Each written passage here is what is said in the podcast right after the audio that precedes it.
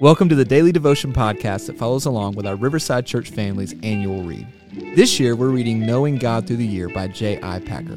We hope this year you'll be filled with a fresh insight and joy in and throughout your God time. My name is Todd Lupus. I am the Director of Building Operations here at Riverside, and I will be your host for today. Today's verse is 2 Peter chapter 1, verse 3. It reads, By his divine power, God has given us everything we need for living a godly life. We have received all of this by coming to know him, the one who called us to himself by means of his marvelous glory and excellence. When I read the word, I like to dive in and sometimes dissect what I'm reading. And I noticed that the headline for this verse in the New Living Translation is Growing in Faith. Um, first, I wanted to look at the part of the verse that said, He has given us everything we need for living a godly life. And I asked myself, you know, what are some of the qualities of living a godly life? For me, it's being a believer, knowing that Jesus Christ is my personal Lord and Savior and also being empowered. I am controlled and empowered by the Holy Spirit. Continuing on in the verse, I, I read, um, We have received this by coming to know Him.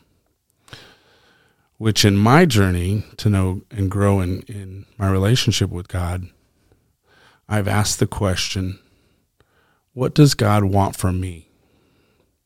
Well, you know, because I know he doesn't need anything from me because he's God. He knows everything, he is everything, and he needs for nothing. But what would God want from me? I think in a good friend relationship, sometimes we need open communication and we need to not just take from our friendship, we also need to give back. And sometimes I view my relationship as a friendship with my Savior. And I know that also being a father, one of the qualities that I like from my my children is to be obedient and for them to listen to me. And to also to learn, you know, what I'm into and what I like and it's it's pretty cool to have a book where I can reference and learn about God at any time. And when I get to know the Bible, I really get in, engulfed by how it's a living and alive book. One of the things I also do is I also read the verse after, before and after, but the verse after in uh, verse 4, it says, And because of his glory and excellence, he has given us great and precious promises. I love promises because it's almost like a guarantee. Um, anyways, it goes on to say there are the promises that enable you to share his divine nature and escape the world's corruption caused by human desires. It's a way out for me. And that's what I'm grateful for every day that when I seek and I learn about Jesus and his life and his path, that I have a, an escape from this world.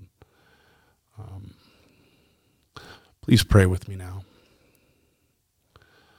God, thank you for giving us a way out and for giving us your word and for just blessing us every day with your many promises. God, I pray for the strength and the direction to know and do your will. Please take away my difficulties so that I can serve you better and share about your love and your light. And in Jesus' name we pray. Amen. Thanks so much for tuning into our daily devotion podcast where we're walking through our annual read reading J.I. Packer's Knowing God Through the Year. We hope this has been a refreshing and fruitful time for you, and we look forward to walking through tomorrow's devotional with you as well.